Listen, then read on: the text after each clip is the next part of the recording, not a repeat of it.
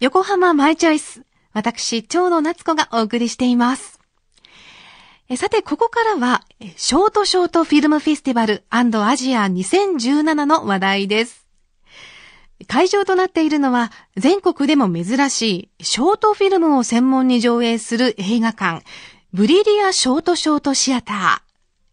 港未来エリアの新高島にあるこのシアターは、世界から入りすぐった5分や10分、短いと数分の作品から長くても25分までの作品を1時間のプログラムにして上映しています。短い時間の中にドキドキや感動がギュッと詰まっているのがショートフィルムの魅力と言えます。このブリリアショートショートシアターは今年で開設9周年を迎えました。場内には、なんと、カンヌ映画祭の会場で使用されている椅子と同じ椅子が並んでいたり、深い赤色が印象的な場内は上品な雰囲気になっています。また、フードカフェコーナーでは、世界中から集まる作品のイメージに合わせたドリンクやスイーツも充実していますので、映画鑑賞以外でもカフェとして自由に利用できるのが嬉しいポイントで、アルコールやお食事もお楽しみいただけます。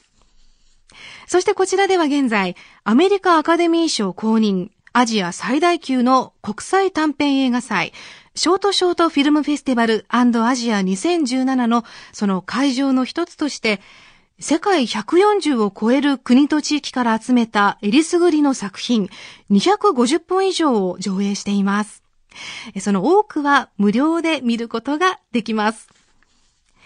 なお、今回のコンセプトですが、シネマチック・シネマテック。人々の心を動かしてきた映画文化とデジタル化などの最先端テクノロジーが織りなすシネマの普遍性と進化の先にある映画、映像の未来に光が当てられています。またその他プログラムイベントとして若手クリエイターが争うオフィシャルコンペティション部門や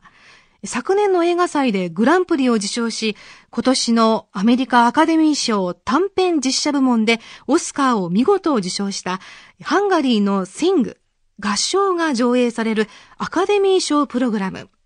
また、カンヌ映画祭の入選作品を上映するハイレベルなプログラム。そして、エジンバラやデンマークにフォーカスしたプログラムや、親子で楽しめるキッズプログラムなども上映されます。ショートショートフィルムフェスティバルアジア2017。